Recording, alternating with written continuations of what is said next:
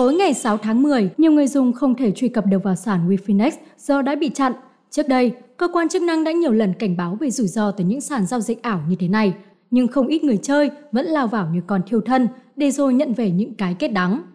Sàn WeFinex và cái kết đắng trong thời gian gần đây, hàng loạt website của các sàn giao dịch quyền chọn nhị phân thuộc hệ sinh thái của sàn giao dịch WeFinex như đã bị Trung tâm Giám sát An toàn Không gian mạng quốc gia NCSC chặn và không thể truy cập. Trước khi biến mất, các sàn giao dịch như WeFinex, Bio đã từng công khai trên mạng xã hội với những lời mời gọi rất hấp dẫn, đầu tư ít, sinh lời cao, bảo hiểm 100% vốn, không làm gì vẫn có tiền, khiến nhiều người đã tin và không hề biết đấy là bẫy của những kẻ lừa đảo chuyên nghiệp núp bóng công nghệ.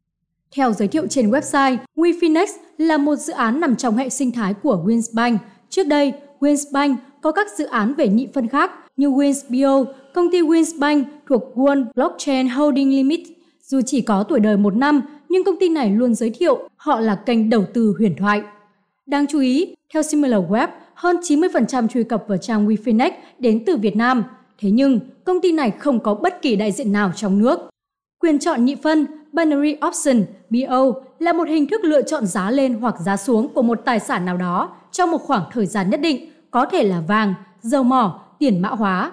Kết thúc phiên giao dịch, nếu dự đoán đúng, người chơi được hưởng lợi nhuận theo tỷ lệ sàn đưa ra, ngược lại sẽ mất toàn bộ số tiền đó. Để câu kéo được khách hàng, những đối tượng nằm trong đường dây này thường xây dựng hình ảnh cá nhân cực kỳ chuyên nghiệp như chụp ảnh đẹp, đăng nhiều bài viết tự PR bản thân. Các đối tượng thường đánh bóng hình ảnh của mình trên mạng xã hội là những người có thu nhập cao thông qua đầu tư tại các sàn WeFinex và các sàn BO khác trong hệ sinh thái của WeFinex. Sau đó, người tham gia sẽ được sản cấp một tài khoản chỉ nạp tiền vào mà không rút ra được và dùng tài khoản đó giao dịch, cũng như livestream cho mọi người xem. Có không ít nhà đầu tư vì tham lam lợi nhuận bỏ ra nhiều tỷ đồng đã phải ngậm trái đắng khi bị mất hết tài sản mà không biết kêu ai. Ngoài ra, các sàn giao dịch quyền chọn nhị phân sử dụng các đồng tiền ảo BTC, ETH, USDT để giao dịch. Do vậy, người tham gia sẽ không được pháp luật bảo vệ khi có tranh chấp xảy ra. Trước đó, ngày 19 tháng 8, Cục An ninh mạng và Phòng chống phạm tội sử dụng công nghệ cao Bộ Công an cho biết, thời gian gần đây, nhiều tổ chức, cá nhân tại Việt Nam đã thiết lập hàng trăm sàn giao dịch quyền chọn nhị phân và giới thiệu là sản phẩm của công nghệ tài chính nước ngoài gắn mắc ứng dụng công nghệ blockchain trong cuộc cách mạng 4.0 sử dụng các công cụ truyền thông, báo chí để quảng bá cho các sản phẩm của mình, làm cho nhà đầu tư lầm tưởng các sản này đã được cấp phép tại Việt Nam.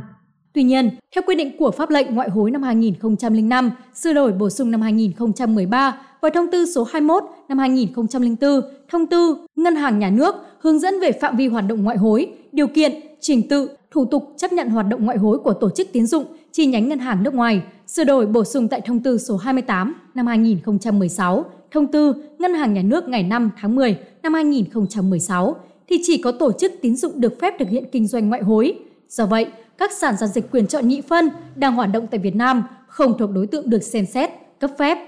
Cục An ninh mạng và Phòng chống tội phạm sử dụng công nghệ cao Bộ Công an khuyến cáo người dân cần cảnh giác, không để bị các đối tượng lôi kéo, dụ dỗ tham gia đầu tư vào các sản giao dịch quyền chọn nhị phân, tránh bị lừa đảo, chiếm đoạt tài sản. Các tổ chức, cá nhân không quảng cáo, môi giới, tiếp tay cho các đối tượng thực hiện hành vi vi phạm pháp luật.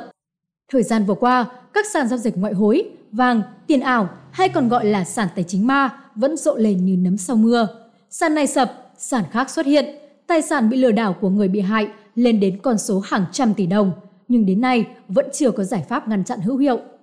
Mặc dù các tên gọi của các mô hình, dự án có dấu hiệu lừa đảo kể trên có khác nhau, nhưng các thủ đoạn, chiều trò đều có những điểm giống nhau như hoạt động trên môi trường không gian mạng, trả lãi cao một cách bất thường, hoạt động theo phương thức đa cấp, các dự án, mô hình đều có yếu tố nước ngoài, không rõ ai làm chủ.